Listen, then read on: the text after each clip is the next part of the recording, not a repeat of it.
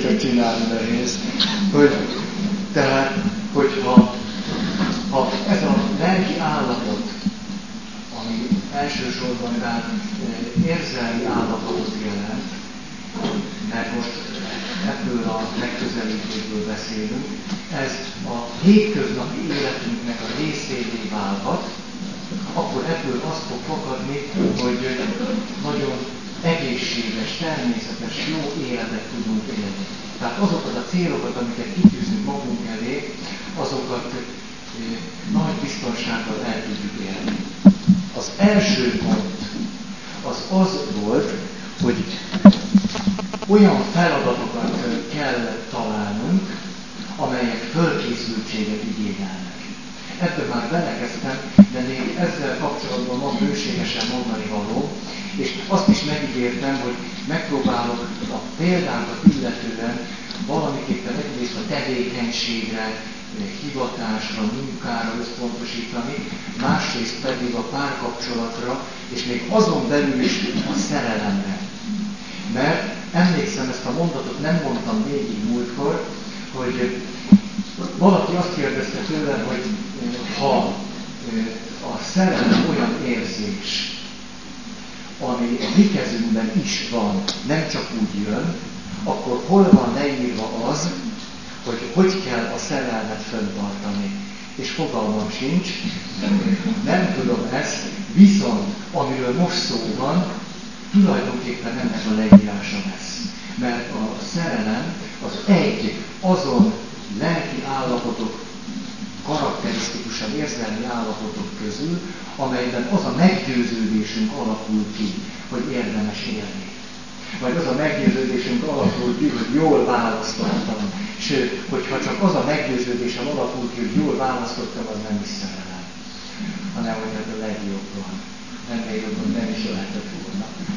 És akkor itt rögtön jöjjön az a szó, amit talán már beharangozóan elmondtam, de elegem van. És nagyon figyeltem arra, hogy nem azt mondjam, hogy meleg van. Nem tudom, hogy nektek velemetek van-e. Hogy kihívás. Tehát, ha egy kapcsolat nem kihívás, ha az Istennel való viszonyom nem kihívás, ha a munkám, amit csinálok, nem kihívás, ha a hivatásom nem kihívás, akkor szép lassan eltűnik az a meggyőződésem. És a meggyőződés kapcsán az az élményem az életről, hogy ezt érdemes csinálni, hogy a helyemen vagyok, hogy jól választottam, és az összes többi. Nagyon fontos szó ez tehát, hogy kihívást átélni az életünkben, az élet hétköznapi eseményeit illetően is. Nem csak egy-egy nagy kihívás van az életünkben, hanem lehet nagyon sok irányú folyamat tehát ez az egyik, megtalálom-e azokat a dolgokat, amelyek itt és most nekem kihívást jelentenek. A másik, kihívássá tudom-e tenni azokat a dolgokat, amelyeken nem tudok változtatni, vagy valamilyen oknál fogva nem akarok változtatni. De tudom, hogy ha benne maradok, unalmassá válni, el fog laposodni. Ebben az esetben az én kezemben van az, hogy megtalálom-e annak a titkát, hogy valami, ami adott esetben már eljutott az unalmasságig, az kihívását ide lenni nálam. Ha épp a szerelem kapcsán beszélünk erről, akkor a ma világa unosmuntalan tudjuk ezt, azt arra biztat bennünket, hogy a szerelem a, az élet legnagyobb kihívása, fogadjuk ezt el, és nem a szerelemben ott rejlő másik ember a kihívás, hanem maga a szerelem a kihívás. És hogy az embereket lehet cserélgetni egyikből másik, harmadik, negyedik, ötödik, hatodik. Mert ami igazán fontos, az maga a szerelem, és nem is annyira a személy. Ez elég elkeserítő, de mégiscsak valami ilyen üzenetet eh, olvashatunk ki a világból. Márpedig az is lehetséges, egyetlen személyen keresztül, vagy annak kapcsán eh, újból és újból kihívásán tegyük azt a kapcsolatot. Erről sokat akarunk beszélni, mert hiszen eh, mondjuk egész életünkben muszáj, hogy dolgozzunk valamit. Eh, egyes papok szerint a munka Isten büntetése. Nem tudom, hogy ez az ő hivatását illetően mit jelent, minden esetre mondhatjuk nyugodtan azt, hogy ha valakinek a munka pusztán, az valóban nagy büntetés. De ha úgy megyek el dolgozni, hogy a számomra kihívás, akkor az annál nagyobb áldás lehet. Na, azt mondta, hogy eh, a legfontosabb, hogy hogyan tegyünk kihívássá valamit, az az, hogy az, aminek nekilátunk, ez lehet akár a szerelem is, vagy bármilyen tevékenység, az nagyjából fedje azokat a képességeinket, azokat az adottságainkat, azokat az ismereteinket és tudásainkat, ami szükséges ahhoz, hogy azt a célt elérjük, amit kitűztünk magunk elé. Leginkább talán mondjuk a teniszezéshez tudnám ezt hasonlítani, ha szoktatok teniszezni, akkor lehet, hogy hasonló élményetek van. Én eljutottam oda, a teniszezés lett az atlétika mellett a második kedvenc sportágam. És elkezdtem azzal kacélkodni, hogy én el akarok indulni teniszversenyeken. Amatőr versenyeken, de azért az amatőr versenyek is elég, elég profit tudnak lenni. És volt egy ismerősöm, aki járt is ilyen versenyekre, és megkértem őt, hogy játszunk egy meccset. Elkalapált 6 múl 6 egyre, a 6 egyet nem tudom, hogy csináltam. Minden esetre úgy, jöttem, úgy jöttem le a pályáról, hogy ezt soha többet. Hogy utálom a teniszt.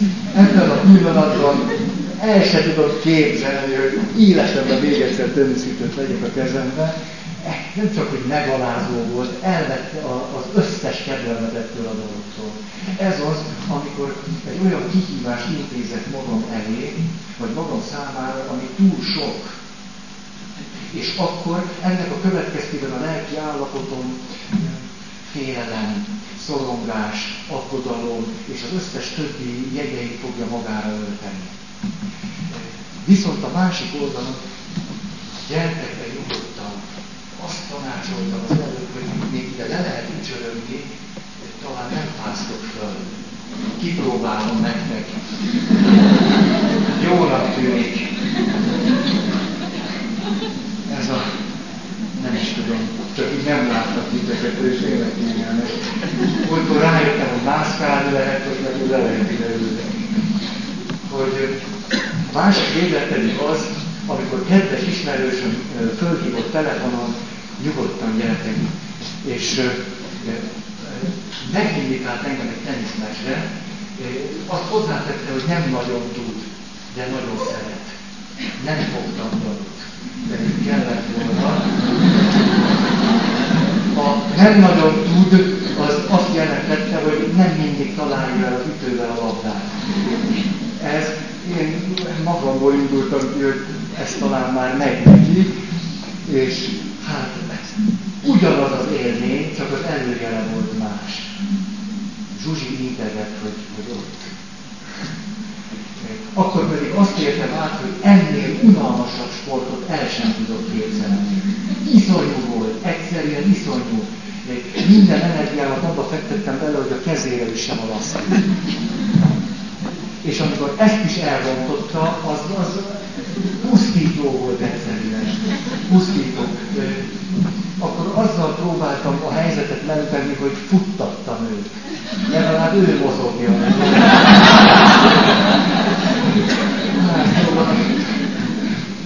Na, tehát ez lehet kötvény-kevésbé a két vége. Az egyik, hogy hiába vagyunk valamennyire fölkészültek, a cél túl, túl magasan van. A másik pedig, hogy túl alacsony. Ismerek olyan embereket, férfi barátaimra gondolok, hogy mindig olyan nőkre szerelmesek, akik elérhetetlenek számunkra. És nem lehet őket erről lebeszélni. Hát ha van egy társaság, ők biztos, hogy kiszúrják az ügyeletes, nem tudom, szépet, vagy szexbombát, vagy valakit, és ők csak azzal lennének hajlandók a házasságnak, még a gondolatáról is többenni. És utána évente egyszer kiborulnak, hogy miért nem jön ez össze nekik. Ez az egyik véglet. A másik, meg hogy, hogy meghúzzam a több alsót. Az a másik véglet. És utána, utána rám a több alsó nem minden kártyajátékban a legrosszabb, úgyhogy lehet, hogy az a több alsó a másiknak éppen a főnyeremény, de nem nekem. Tehát nem mindegy, hogy melyik játékot játszátok. Ezért először fontos tudatosítani magunkkal azt, hogy ez most melyik parti, melyik játék. Most a több alsó az éppen adó, vagy jobb tőle szabadulni. Mert akkor ugye ebből aztán az fog következni, hogy iszonyatos energiákat kell befektetni abba, hogy kihívás legyen egy ilyen emberrel együtt élni 50 évet. Úgy valaki elmevette magát. Ez lehetséges. Lehetséges, csak nagyon nehéz. Amikor ifjú, bohó, magasugró koromban az edző ellátott fontos utasításokkal, akkor az egyik ilyen fontos utasítás az volt, hogy poénból tilos magasat ugrani.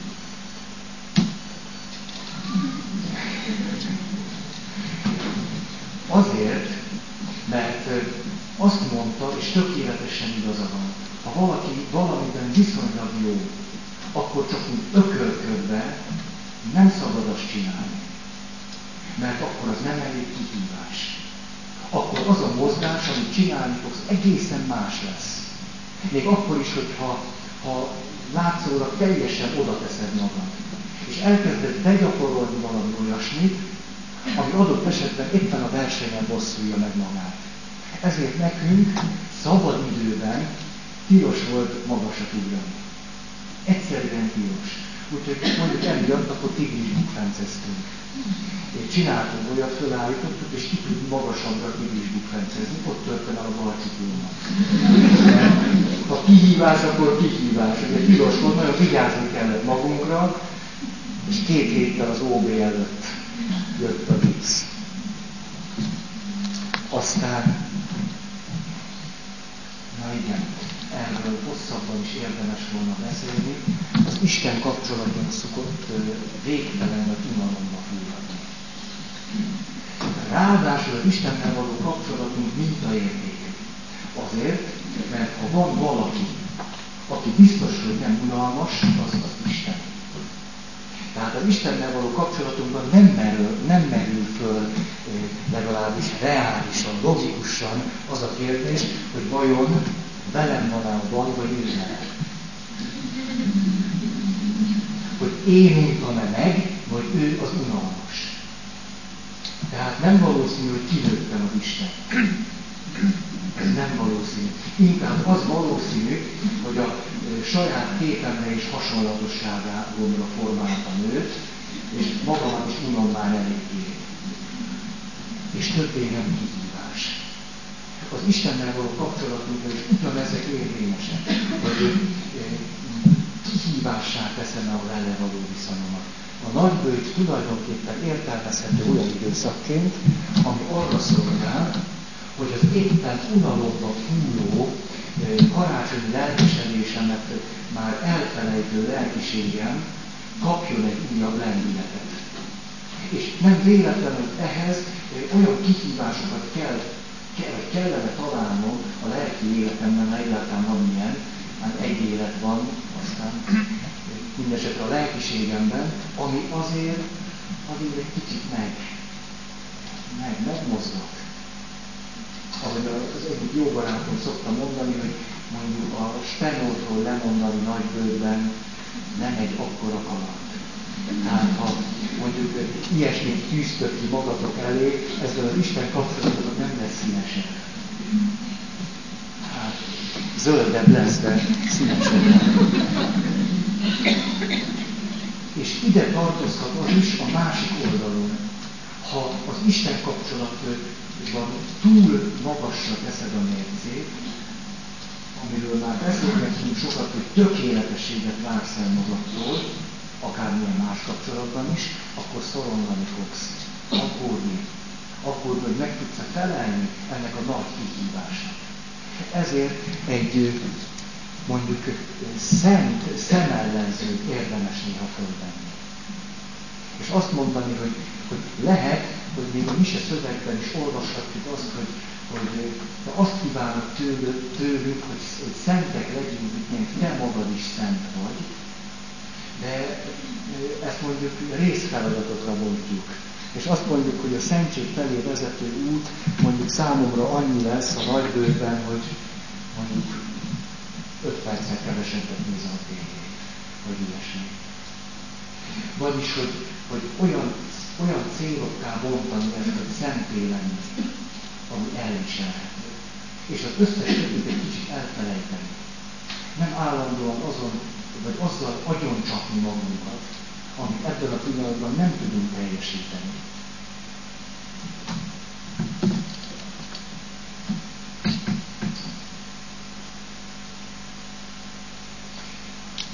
Arra gondoltam még itt, hogy a hölgyeknek ösztönös jó érzéke szokott abban kapcsolatban lenni, hogy egy kapcsolat, az fontos, hogy a férfi számára feladat legyen, vagy valamiképpen kihívás. És ezért, ha egy nő ösztönösen jól működik, mint nő, akkor, akkor mindig, mindig tudja magát úgy illegetni, billegetni, hogy a férfi ezt kihívásként élje meg. A gondok ott szoktak lenni, amikor a, a nő lemond erről és jön a mackó nagyváros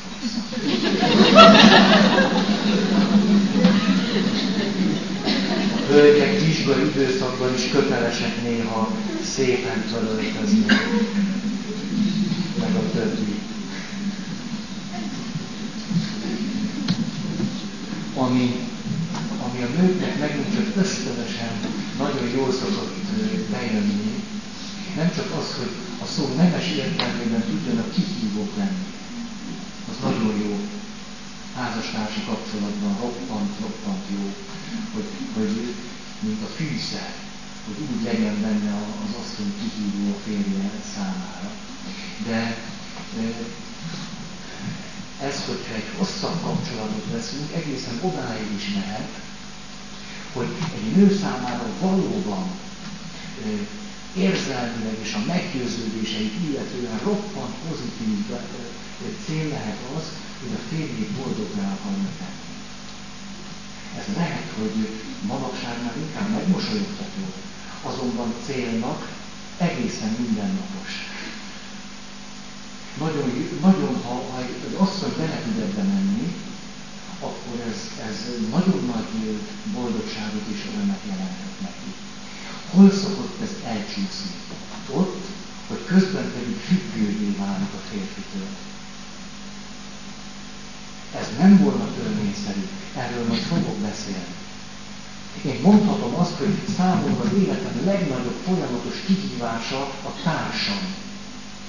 És mindent elkövetek azért, hogy pillanatról pillanatra, akár még velem ezt a szót is használni, szolgáljam az ő boldogságát.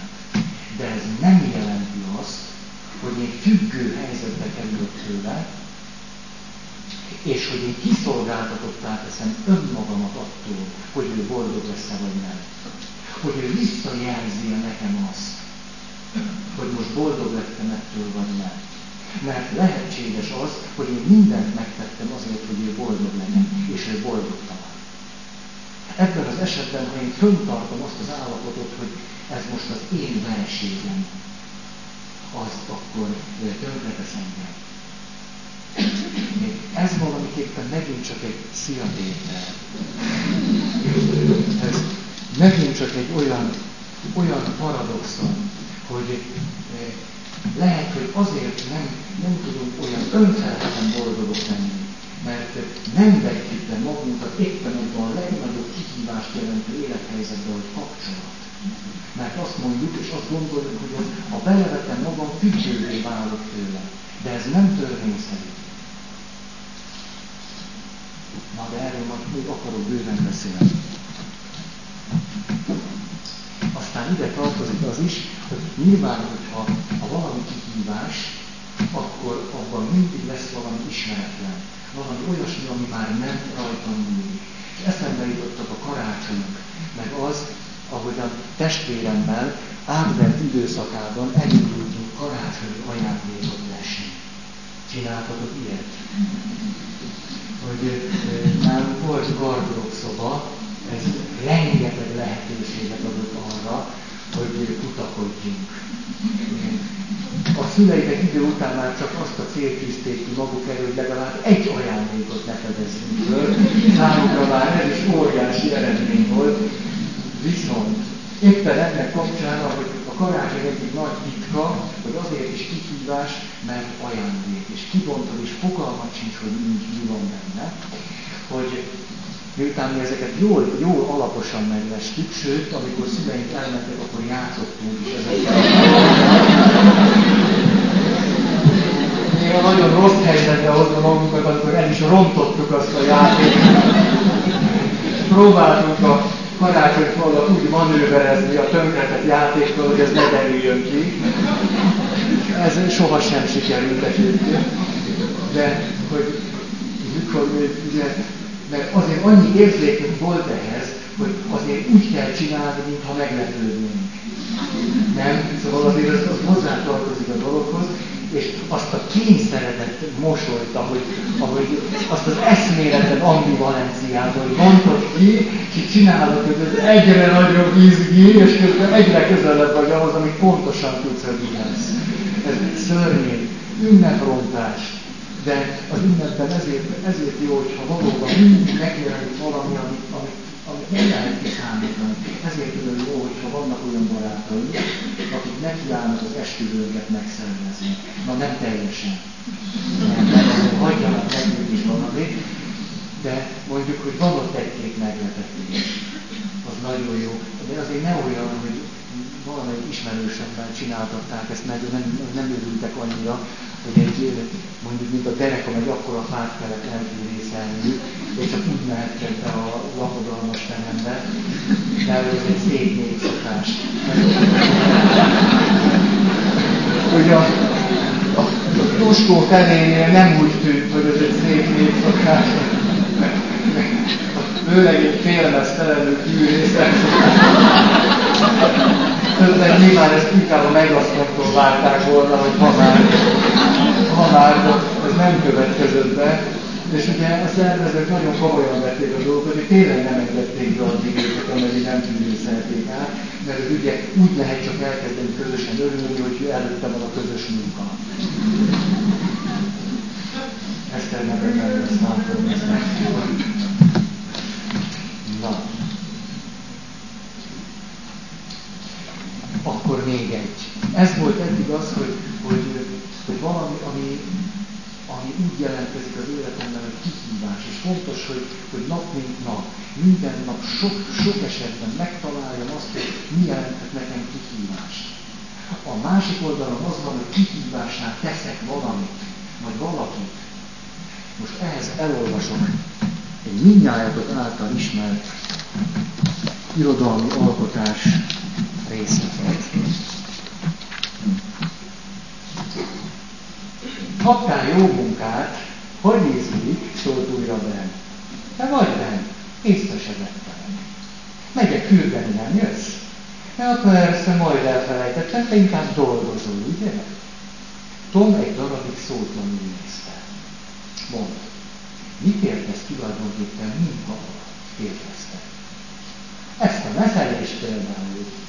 Tom beváltotta a meszelőt, és közömbösen felelte. Lehet, de az is lehet, hogy a meszelés nem munka. Egy biztos, nekem tetszik. Végén még bebeszéled nekem, hogy szívesen dolgozol. Tom csak meszel szakadatlanul. Mi az, hogy szívesen? Csak azt mondd meg, miért ne csinálnám szívesen. Azt hiszed, hogy minden nap meszelhetek kerítést. Ez mindjárt más színben tüntette fel a dolgot. Ben abba hagyta az almarágást.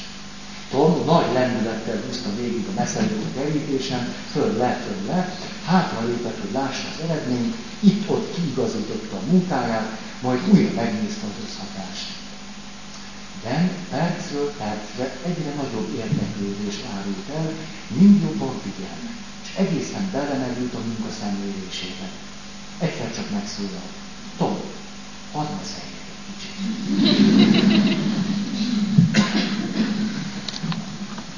A mindjárt által ismert részlet pontosan mutatja azt, hogy hogy lehet valamit kívánatossá, kihívássá tenni.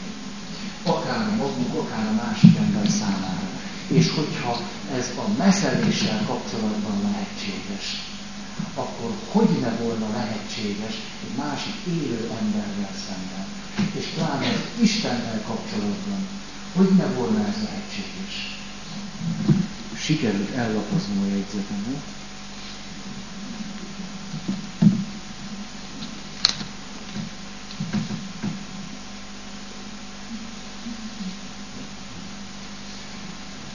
utolsó szempont ehhez. A papnevelő intézetben beszélgettem papnövendékekkel, minden héten ott vagyok közöttük. És ar- arról beszélgettünk, hogy számukra mik azok a fő, fő szempontok, amelyek őket ezen az úton ott tartják. Sőt, nem csak, hogy ott tartják őket, hanem, hanem kedvet adnak ahhoz, hogy papok akarnak lenni. És számomra meglepő volt, hogy külön csoportokba kellett dolgozniuk, külön szempontokat kellett feldolgozniuk, és minden csoportban megjelent az, hogy az Isten azért vonzó számomra, mert titok, mert misztérium. És hogy ez nyilvánvalóan megint csak nem az Istennel kapcsolatban van hanem a másik ember is titok. De ez ma már annyira közhely, hogy ezt nem is akarom tovább mondani. De ha valaki számomra elveszti a titok jellegét, akkor azért én is felelős vagyok. Nem csak ő. Nem föltétlenül ő meg. Jöjjön a második szempont, hogy ha megtaláltam az életemben a kihívásokat, vagy kihívássá tudtam tenni a rutint, akkor jön az, hogy önfeledten kell cselekedni. Ide megint csak nagyon sok minden tartozik. A cselekvés és a figyelem összeolvad, és Csíkszent Mártoni Mihály úgy fogalmazta ezt meg, hogy olyan állapotba kerülünk, amikor már nem tudjuk magunkat elválasztani attól, amit éppen csinálunk hogy én és amit csinálok egyé válunk. Nincs már köztem és a tevékenységem között különbség. Ha dolgozhatunk fizikai munkát, főleg, hogyha ha mondjuk pénzkeresetként csináltátok ezt, akkor majd muszáj volt akkor lehet, hogy nektek is volt olyan élményetek, amit egy trollibusz szerelő ismerősöm a következőként fogalmazott meg, ráadásul éjszakai műszakban dolgozik. Azt mondja, hogy egyértelműen ez a munka abban a pillanatban a legnehezebb, amikor még nem kezdte el. A legnehezebb fázis ennek az egész folyamatnak, hogy elkezdem és befejezem, az, amikor még csak erőt kell vennem magamon ahhoz, hogy egyáltalán nekilássak. Én például az ablakpucoláshoz nem gyűjtöttem még ennyi erőt, az elmúlt másfél esztendő alatt. Lehet, hogy most kívánatossá fogom tenni magam számára a nagy bőt alatt, és most jutott eszembe, már erre kíváncsi vagyok, majd beszámolok nektek most után, hogy csak dumálok, vagy csinálom-e. Minden esetben, hogy ezt mondja, hogy ott vagyok éjszaka, tízkor kezdődik a műszak, betolják a trollit, nagy, böhölős, piros, és uh, Stalin szent évszámaival kezdődik, ugye tudjuk, hetessel, és meg kell. Nem, nem furcsa ez, hogy a munkának a legnehezebb része az, amikor még nem is dolgozom. És azt mondja, hogy amikor túljutottam ezen, és elkezdtem csinálni, és minél inkább csinálom, annál jobb. És minél önfeledtebben csinálom, annál könnyebb. Pedig lehet, hogy akkor végzem a legerőteljesebb fizikai munkát, legfáradt, leggyorsabban, legpontosabban, stb. stb. Olyasmit mondom, amit ti is tudtok pontosan. De mégis izgalmas, hogy ezt így most látjuk ebben a nagyobb egységben. Tehát olyan munkát találni, vagy úgy kihívássá tenni egy kapcsolatot, vagy a hivatásunkat, hogy az adott pillanatban, vagy adott pillanatok sorozatában maximális erőkifejtést igényeljen. Ez egy kulcsmomentum ennek. Férfiaknak gyakran gyöngéje az, hogy a párkapcsolatokat eleve nem tekintik kihívásnak az a pihenőpárra. Ezért az, az szűkül, ami, ami a párkapcsolatban számukra feladatként jelentkezik, az nem kihívás, hanem fárasztó munka, valamiféle megerőltető feladat. Az asszonyok ezt ösztönösen jobban csinálják. Egy férfinek eleve meg kellene ezt tanulni, hogy a párkapcsolat is egy olyan dolog, amiben önfeledten kell belemenni, még akkor is, az ember házas. Mert ha valaki csak pihenni tér haza, esetleg tévét nézni, nem. Az asszonyok nagyon tiltakoznak ez ellen. De nem ez a, nem ez a nehézség, hogy tiltakoznak ellene, hanem hogy, hogy rázzák a férfit és ha a férfi megmarad ott, hogy de hát ez szörnyű, hát én, én, én a munkahelyemen ki kihívom magam, és akkor hazajövök, és köszönöm szépen, de hát elég ez már nekem. Ez, ez gáz akkor.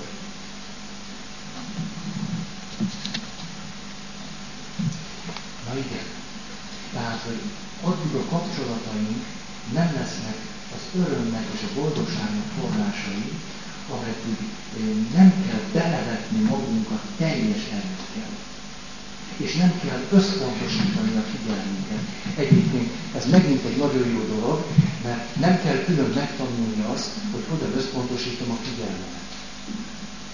Hanem olyan, olyan kihívásokat kell találni, ami pontosan megfelel annak a teljesíthetőségnek, amire képes vagyok, ez pedig azt fogja jelenteni, hogy akkor maximálisan kell rá figyelni.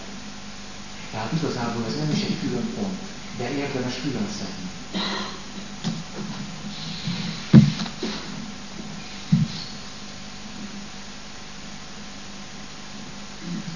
Következő, tehát a második pontnál mi lesz ennek a következménye? Az, hogy egy spontán spontán tevékenység fog létrejönni. Szinte már ösztönösen fogom azt a dolgot jól csinálni. Ami azt jelenti, hogy el fogok tudni merülni ebben a dologban. És ekkor jön az élmény. Amikor elmerültem a dologban, akkor élem át azt az élményt, ami magával hozza azt, hogy most a helyemen vagyok, ezt legközelebb is szívesen fogom csinálni. Ezt érdemes volt elkezdeni, és érdemes ezt továbbban is csinálni.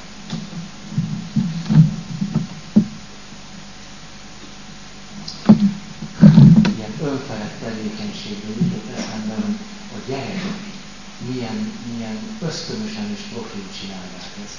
Amikor gyerek voltam, akkor ti is biztos csináltatok ilyet, hogy kimentetek szánkózni télen. És össze-vissza fattunk. Iszon mínuszra fattunk. Vörös, elvesztettük a kesztyünket, elvesztettük a sapkánkat, széttörtük a szánkót, az összes többi, boldogan jöttünk haza, és hát úgy át voltunk fagyva, mint a fene. És akkor én emlékszem, édesanyám mindig azt csinálta, hogy a hideg vizet nyitotta ki, és akkor alátette a kezemet, és ordítottam, ez iszonyú, pedig az a jéghideg víz volt. De hát kinek jutott eszébe fázni akkor, mikor önfeledten lehetett szánkózni? Eszünkbe se jutott. Az csak később, később jött el, hogy ú, ú, vagy amikor megfáztunk. Bár itt jön a másik. Azt mondják akárki, már szóval sokan orvosok is mondják, hogy amikor az ember ilyen önfeledten csinál valamit, akkor nem fázik meg. Az nem akkor történik. Nem, mert akkor olyan tartalékok és erők jönnek elő, amik a hideg ellenére is tartanak minket. Ez az, amikor, amikor valakire azt mondják, hogy, hogy hát túlerőlteti magát, eszméletlen sokat csinál, ez túl sok, ezt nem lehet bírni. De lehet, ha önfeledten csinálja addig. Akkor sokkal többet bírunk. Sokkal, de sokkal többet. Olyan, olyan kríziseket képes egy párkapcsolat kibírni, hogyha megvan benne ez az önfeledtség és a kihívás, amit egy másik kapcsolat negyedennyit se bír ki. Mert ott az már munka, az már feladat, valami kötelező dolog, valami illen, vagy, vagy mit tudom én micsoda. Én nem is értem egyébként, hogy gyerekek hogy tudnak annyit egyszerűen, amit mi edzettünk. Hirdakna a mennyiséget edzettünk össze gyerekkorunkban. És föl se tűnt. Egyszerűen föl se tűnt. Azt ma olvasgatom néha az edzés naplóimat, nem értem meg azt, hogy bírtam ki. Főleg mondjuk azon a pályán, ahol én voltam, volt egy ilyen edző, azzal kezdte az edzéseket, hogy ma vért fogtok izzadni. Nagyon, nagyon kedves edző volt, és a következő volt az edzés módszere. Mondjuk 4x3000 méter. De ez még hagyjámbornak, mert mondjuk a negyediket le lehet csonkolni.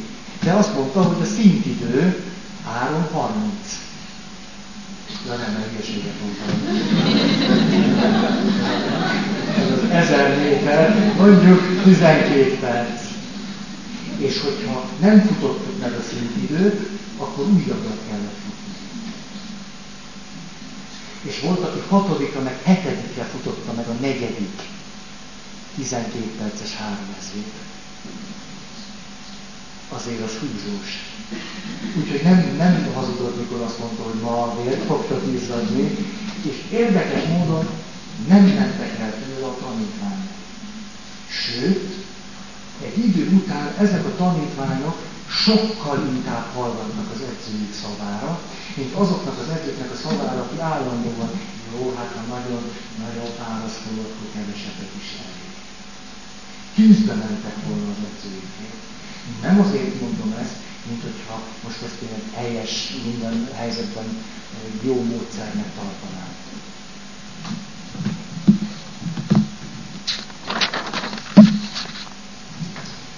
Aztán önfelett állapot.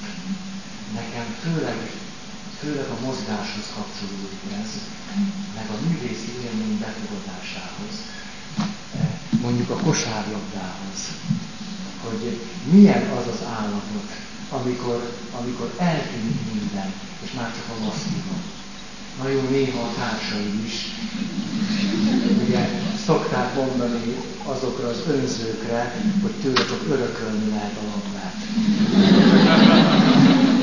Passzolni azt nem. Tehát ez, amikor valaki túlzottan is önfeletté válik, amire azt mondjuk, hogy megfeledkezik önmagáról. Tehát az, amikor, amikor mész előre a rosszival, az valami csoda.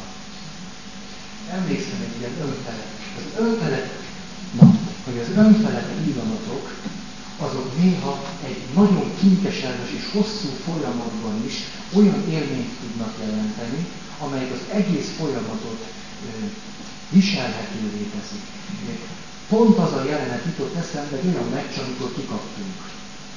Mikor ott voltam az atlétikát, akkor csináltam csomó más sportot, és kosaraztunk városi bajnokságban, és center voltam, tehát soha nem dobtam kívülről. Három pontos soha. Főleg nem meccsen. Hát akkor tilos. És egy olyan csapattal játszottunk, ahol volt egy két méter, 5-6 centiméter magas, 140 kilós hájtömeg. És őt állították rá. Na most ez igazából nem lett volna baj, mert sokkal gyorsabb voltam, mint ő. De azt a taktikát követte, hogy amikor egy kicsit is testközelbe kerültem hozzá, akkor, na, igen, akkor izzadt, büdös testével rám Ez, ez volt a taktikája.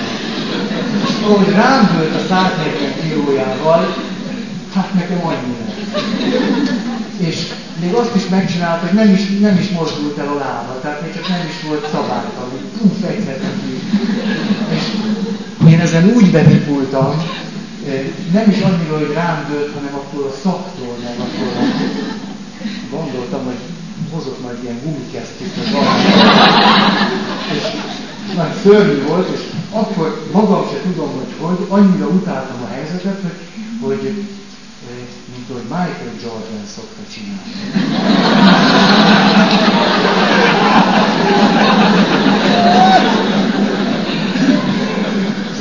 Szóval, most muszáj csak arra gondolok, hogy egyszerűen az élvezetek, nem, nem azt mondom, hogy öröm vagy boldogság, élvezetőt nézni, hogy ahogy a hátrafelé futva tud úgy három pontos dobni, hogy közben még a kezét is hátrafelé húzza, hogy ne lehessen lesatkázni.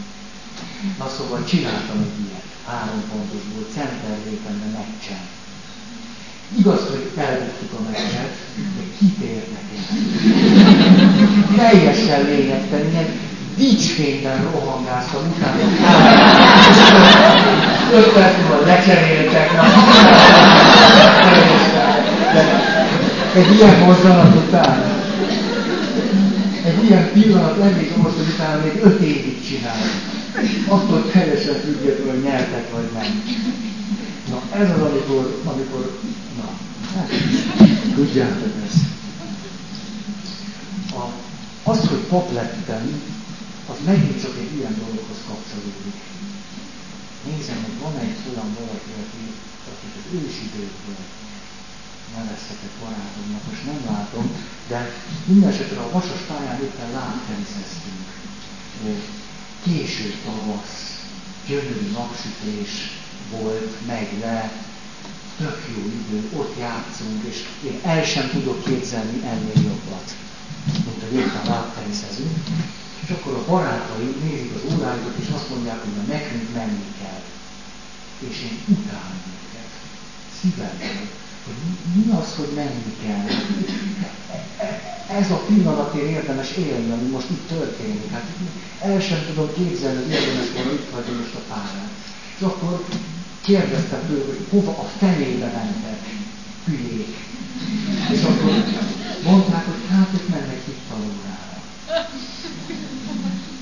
Ez volt életem első tanulmánya. 18 éves koromban, mert kíváncsi voltam arra, hogy mi lehet jobb a rákbenszínen. És mondjuk így nem csalódtam, hogy megtaláltam a számításomat, ahogy ezt mondani szokták. Másik ilyen, hogy a legegyszerűbb dolgok is válhatnak ilyen tevékenységé, önfelett élményé, amikor Izraelben voltam, akkor volt egyszer egy, egy fél nap, szabad nap. És én akkor lementem a tengerpartra, és elkezdtem hagylókat gyűjteni. És csak olyan hagylót gyűjtöttem, ami, ami a víz sodrása miatt kiugat. Tehát nem, nem kellett vele semmit sem csinálni, csak láncra fűzni, és akkor úgy lehetett napba hordani. És három órán keresztül gyűjtöttem ezeket a kagylókat, és mire fölbúcsottam, a, a szállodából kijöttek a, a, a utitársaink, ültek és néztek engem. Mert én ilyen, mint egy ilyen zizi, és semmi, semmi nem létezett, csak ezek a kagylók. Ötven körül gyűjtöttem össze. Ilyet. És ma is úgy emlékszem erre, hogy, hogy Szentföldi úton egyik legnagyobb élmény. Ugye gyönge az ember.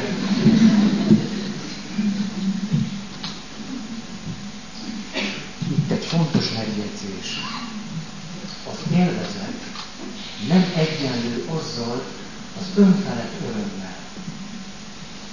Ezt a kettőt nem szabad összetéveszteni. Mert az élvezetben az történik, hogy ott ez számomra igazából nem kihívás. Valamit megveszek, hogy megszerzek magamnak, ami ott abban a pillanatban jelent valamilyen pozitív élményt. De nem dolgozok igazán meg érte. Nem kell teljesen bevetnem magam azért, hogy az eredmény az élvezet legyen. Nem is kell összpontosítanom. Nem is válik ez egy önfelett cselekvésség. Ezért azt, azt mondják ezek a lélektanászok, 12 évig dolgoztak egyébként azon, amit most elmondok nektek. 12 évig. Hogy, hogy ezért az élvezet csak arra jó, hogy az ember szinten tartsa. Hogy az embernek mondjuk így annyi örömet csepegtessen az életébe, hogy a következő napot kedve legyen csinálni. De ráadásul tudjuk nagyon jól, hogy az élvezeteknek a kielégítése ráadásul egy, egy feneketlen mögölhöz hasonló helyzetbe sodor bennünket. Megint csak egy papnövendét mondta, hogy képzeld, mi történt, hazamentem, és leültem a tévé elé. És azt gondoltam, hogy hú, de élvezetes lesz. Ültem, és nem élveztem. Hogy leszoktam róla. Éppen én eljutottam oda megint csak, hogy a saját gyöngeségeimről beszéljek. Nagyon szeretem a filmet. És mikor még 18, 17, 19 éves koromban próbáltam a filmművészet összes alkotását megnézni, hát inkább a jobbakat, akkor csináltam olyat egy nap, hogy háromszor mentem moziba. Háromszor mozi függő lettem, az volt az adagom.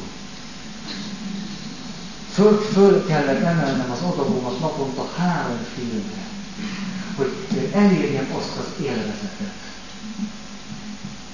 ami jobb esetben egy normális embernek egy Tom és Jerry megnézése meg, megadható. A, a három film után, ezt többször is megcsináltam, azért a három film után kezdtem egy kicsit átgondolni ezt a kérdést, hogy ez most jó, jó út-e. Tehát nagyon fontos, hogy miközben az élvezet nagyon abban a pillanatban hasonló állapotot idéz elő, mint ez az önfelett öröm és boldogság, valójában nagy különbség van a kettő között. Harmadik pont.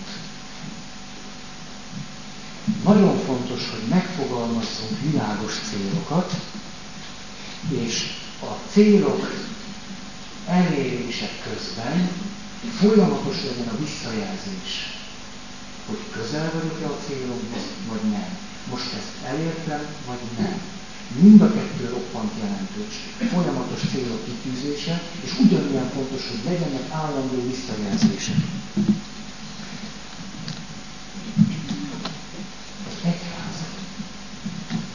Inkább úgy mondom a vallás. A vallás év ezredeken keresztül tudott intézményes módon az emberek számára célokat kitűzni. És nem csak célokat tűzött ki az emberek elé, nem csak belenőttünk ezeknek a céloknak a, a megvalósításába, hanem állandóan visszajelzéseket is adott. Kontrollált bennünket, hogy hol tartunk ennek a célnak az eléréséért folytatott munkában. És ráadásul a vallás megteremti azt a közeget is, hogy higgyünk abban, hogy ez a cél jó, és önfeledten merjünk ráhagyatkozni arra a célra, amit az egyház kitűzött, vagy inkább a vallás kitűzött elő. Évezredeken keresztül, de lehet, hogy ez, ez tízezredben mérhető, a vallás, és aztán a vallásnak, na, a vallás képes volt ezt megadni az embernek. De úgy tűnik, hogy az utóbbi évszázadokban ez egyre kevésbé van így. Ez egy nagyon önmagában ez a helyzet egy kihívás számunkra. Mert amit a vallás ösztönösen megadott nekünk, azt ma nekünk kell megcsinálni, megteremteni önmagunk számára. Nem véletlen, hogy látunk a, a vallás történet, vagy az egyházak történetében egy olyan ívet, hogy először, amikor kialakul egy, egy hit, és megfogalmazódnak célok, jó esetben e, túlvilági célok is, mert az a legbiztosabb. Ha ki tudunk tűzni magunk elé olyan célokat, amelyek nem szenvedhetnek vereséget akkor, ha meghalunk, ez a tuti. Ezért valóban, ahogy valaki ezt mondta, ha nem volna Isten, ki kéne találni. Ha nem volna üdvösség, ki kéne találni. Ha nem volna örök élet, ki kéne találni. Jung azt mondta, hogy én egyszerűen csak lélektani szakember szemben azt mondom, hogy az embernek megéri hinni a túlvilági életen.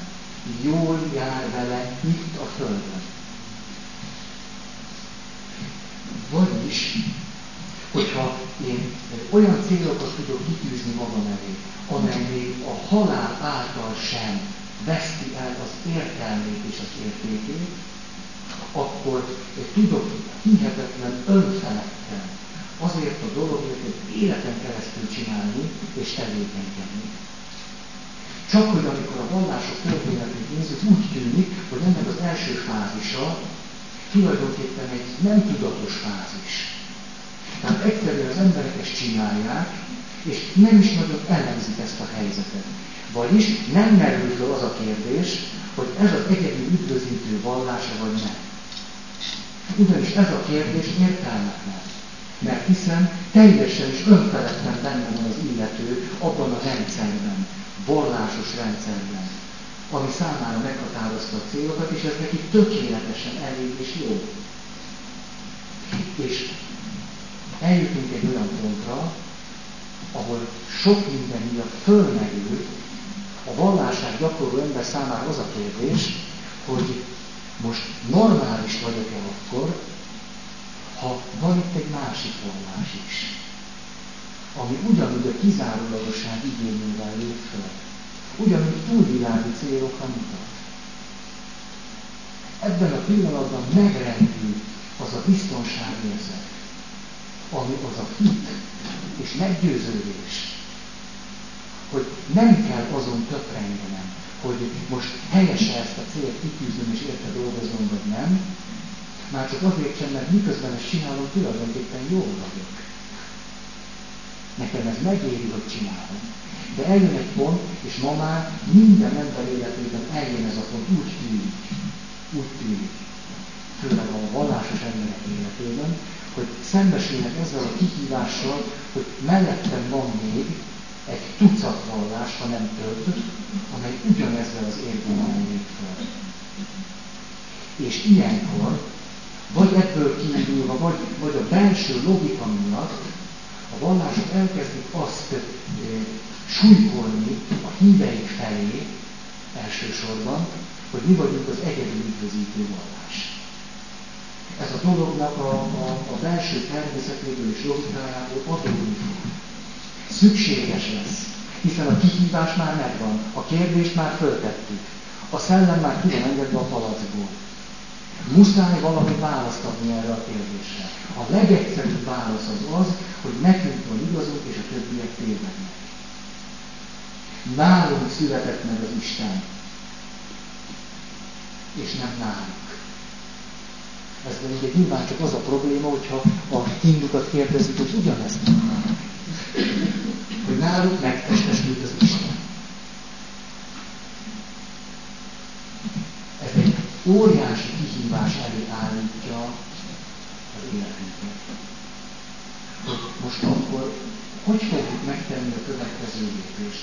Vannak, akik bezárkóznak ebbe a világba, és azt mondják, én belekapaszkodok az egyháznak ebbe a, vagy a vallásnak ebbe a belső válaszába, hogy mi vagyunk az egyedül üdvözítők.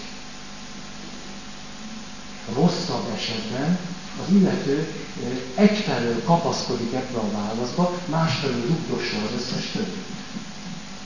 Mert ha önfeledten bizonyíthatja azt, hogy ez az egyedül üdvözítő, akkor mintha még magabiztosabbá válna. Ezt ma is látjuk bőségesen. De ugyanez a kihívás jelentkezik, hogyha az anatómiáját nézzük ennek a dolognak, a párkapcsolatban is. Ma már nekem úgy tűnik a leghívőbb és legszerelmesebb ember sem ringatja magát abban az illúzióban, hogy én a nekem rendelt embert találtam meg, ez tuti és biztos, és lehetetlen volna bárki más. Nehéz ma végigélni így egy életet.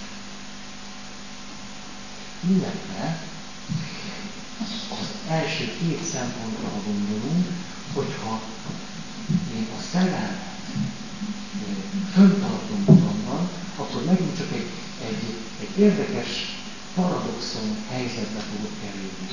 Tehát igenis azt az élményt fogom átélni újból és újból, hogy a legtökéletesebbet választottam a helyemen vagyok, a legjobban, senki más nem érdekel.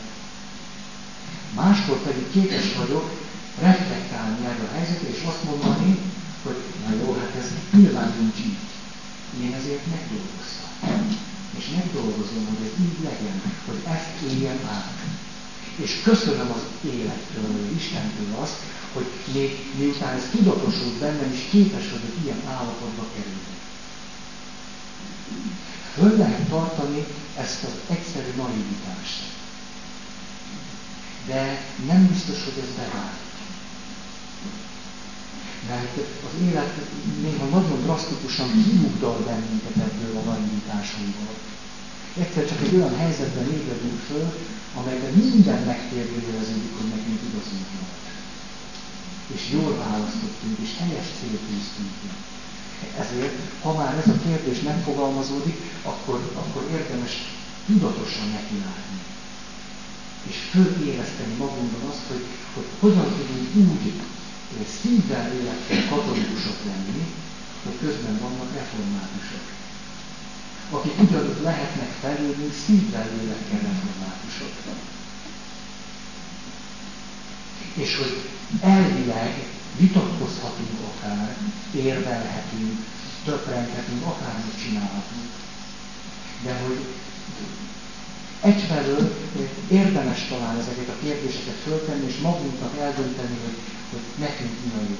Másfelől azonban értelmetlen. Mint hogy egy párkapcsolatban is teljesen értelmetlen, ha, ha én, én önfeledten szeretem a társamat, állandóan azt kérdezni, és ő a legjobb. Most ő, ő hogy ki tényleg jól választottam? Ha az ember boldog a társával, ez a kérdés értelmetlen. Ezért, ha boldog lennél a, a vallásodban, a kérdés továbbá értelmetlen lenne. Hogy most ez, ez a jó vagy nem. Mert jó lenne benne lenni, és kész. Illetve ha kinőttél a naivitából, akkor vissza tudsz térni az állapotba.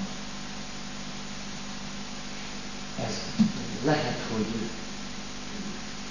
talán most azon, azon bíródok, hogy ezt hogy kell megfogalmazni, hogy, hogy én most katolikus vagyok még?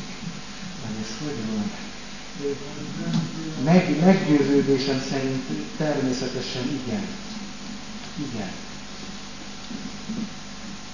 Eszembe jutott egy, egy szufi költő, 13. században élt, iszlám, misztikus irányzat. És, és ezt írja, hogy, hogy nem vagyok keresztény és nem vagyok zsidó. Nem vagyok muzulmán. És utána folytatja az összes többit. Tehát úgy tűnik, hogy ez, ez nem csak mondjuk a keresztény ember élménye lehet. Hogy miközben keresztény vagyok, mondhatom azt, hogy nem vagyok muzulmán, és nem vagyok zsidó, és nem vagyok keresztény. Hanem ezeken túl vagyok valami. Miközben önfeledten vagyok keresztény, sőt önfeledten vagyok katolikus.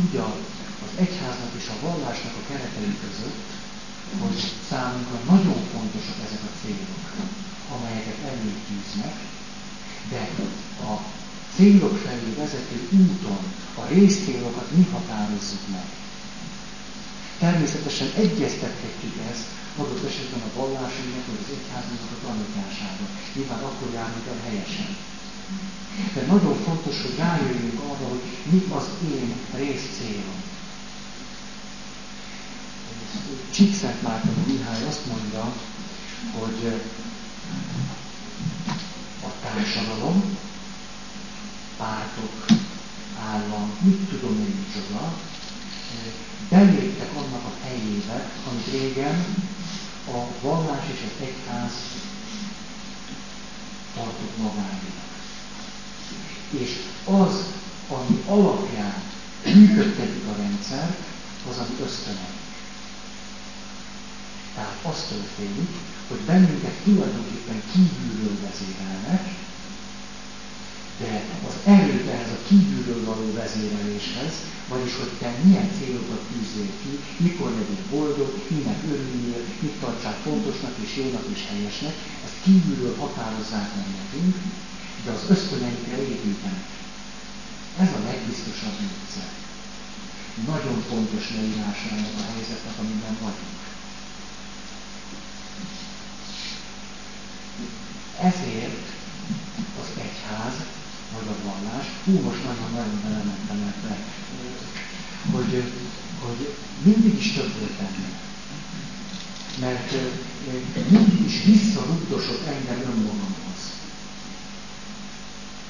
Egyfelől, másrészt mindig is tanított engem az ösztöneinkről függetlenül élni.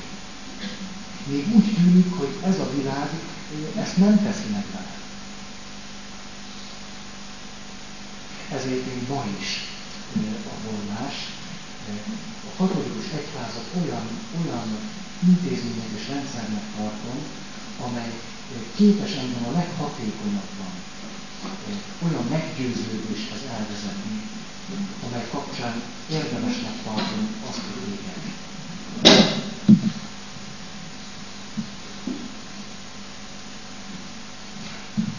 Igen, ehhez a, a kívül vezéreltséghez.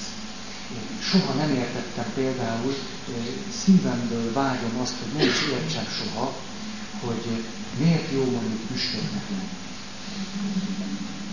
Ugyanis nyilván a maga módján az egyház is működik úgy, mint minden más nagy intézmény, amelyben előre lehet ütni. Ez erőteljesen kívülről vezérelt dolognak tűnik számomra. És azt, hogy valaki püspök legyen, még ha a Szentírásban benne is van, hogy üdvös dolog püspökségre törekedni, számomra értékes atyák azt mondják, hogy az egyetlen tévedés a Szentírásnak. Szóval, hogy ezt képtelen vagyok belátni, nem is nagyon szeretném, hogy miért volna az hogy, hogy, hogy egy pozíciót elfoglalni, és, és nem igazából föl, föl sem tudom. Eszembe jutott valami mentálhigiénés konferencia. Állok a WC-ben, és éppen egy élvezetet gyakorlok, és mellé, mellé kerül egy fő-fő mentálhigiénikus. És ahogy éppen ott végezzük a dolgunkat, így állunk egymás mellett, kérdezi tőlem, hogy ott vagy még mindig? Már hogy keresztül. Ja, igen. Még mindig káplán vagy? Igen, igen, még mindig. Mikor jutsz már följebb? Na ez volt az, amire már nem válaszoltam. Pisilés az élvezetesebbnek tűnt, mint ezt a beszélgetést folytatni. És azon többrenknek el, hogy hogy a fenébe van ez. Miért kéne fölmenni? Nem. Mi, mi, a jó Hallgatom a rádiót, a, a kocsiban ez egy nagyon jó dolog, és hallom, hogy új püstököt neveztek ki. És nem a püstökjában a baj, a riporter. A riporter ugyanis nyilvánvalóan egyházunkon belül a következő szemléletmódban kérdezi az ifjú püstököt, aki egyébként egy nagyszerű ember, ritka karakán. És akkor ezeket kérdezi tőle, hogy, hogy hát egy ilyen életutat futott be idáig, nem indult abból a kis faluból, a kis faluból eljutva az idéki szemináriumon át, Budapestre került, majd Budapestről kapott egy ösztöndíjat Rómába, és a, a, a végső áldítatos kérdése, és hogy püspök lett. Kezi csokolom, Krisztihan, most milyen ez önnek? De az egész szemléletmód, amiben, amiben a kérdés fölteszi az, hogy hát egyházunknak ez a non plus ultrája. Tehát itt van valaki, aki, akinek sikerült megélnie azt az ívet, amit, amit halandó kereszténynek egyáltalán érdemes maga elé helyezni. A, a szomorú inkább az, hogy ha egy püspök ezt nem kéri ki magának hogy maga most miről beszél, tessék mondani. Mert ahogy elkezdte már, nem erről van szó. Valami egész másról. Szegény főnökön. Na nem azért, mert hogy én vagyok a beosztottja, bár lehet, hogy azért is, ki vagyok én, hogy elvitassam ezt a jogát, hogy azért legyen szegény, hogy jöjjön ma ha nagyon kiakadt, akkor átjön hozzám. Egymással szemben vannak a lakások, és ő szokott nagyon kiakadni, és ilyenkor átjön hozzám. És most látom, hogy elment az idő. Hú. Hogy, na, nagyon kiakadt, jön be hozzám, és azt mondja, hogy meg, megőrültek ez. Befejezem utolsó. Megőrültek ezek. Ez azt jelenti, hogy ezek a főnökeink, nem tudom, hogy mit kell karolva, ugyanis új pénztárkönyv van. Tehát eddig, tizenvalahány évig ugyanúgy kellett adminisztrálni. Minden egészen megtanulható és egyszerű volt, egészen 2002-ig. Most azonban olyan könyvtár, ilyen könyv, látjátok, már kimondani sem bírom, hogy eleve nincs olyan asztal, amire ráférne. Külön pénzt kell egy gyűjteni egy olyan asztalra, amire rá tudjuk helyezni ezt a pénztárkönyvet. És főnökön olyan valaki, aki minden nap minden könyvvel, akkor érzi magát jól. Most ehhez képest, február nem tudom, milyen hanyadika van, totálisan üres a pénztárkönyv. Ő meg már olyan ideges, mint a fene, egymás után hívott jogászokat, könyvelőket, könyvszakértőket, könyvvizsgálókat, a püspököt, és mindenkit, hogy mondják el neki, hogy kell kikölteni. Mert, és azok, akik meg vannak bízva azzal, hogy elmondják, azok se tudják. Na, és egy órára jött hozzá ma egy x könyvelő, hozzám, mikor jött be? Negyed hétkor. Leül, aztán föláll, aztán leül, és azt mondja, hogy ő neki most van elege, most, most elege van, ő pap akar lenni. Ez egy paptól egy elég érdekes vágy, hogy engem nem ezért szenteltek föl. De úgy ki volt akadva, hogy ez eszméletlen. Akkor, és akkor nézett rám, szerintem nagyon utált. Mert, mert én eleve úgy, úgy mentem oda, hogy jobb lenne, ha az adminisztrációt nem bízna Úgyhogy én egyetlen tolvonást nem szoktam nekem a szemben megejteni, ő meg úgy ki volt akadva, mint a fene. Na, milyen élményem van arról, hogy, hogy följebb jutni, adminisztrálják. Hát már a plébános is a, a, a munkakörének a rabszolgája. Ennek hívem. Szóval köszönöm akkor a figyelmeteket. Folytatjuk majd jövő héten. Van-e hirdetni?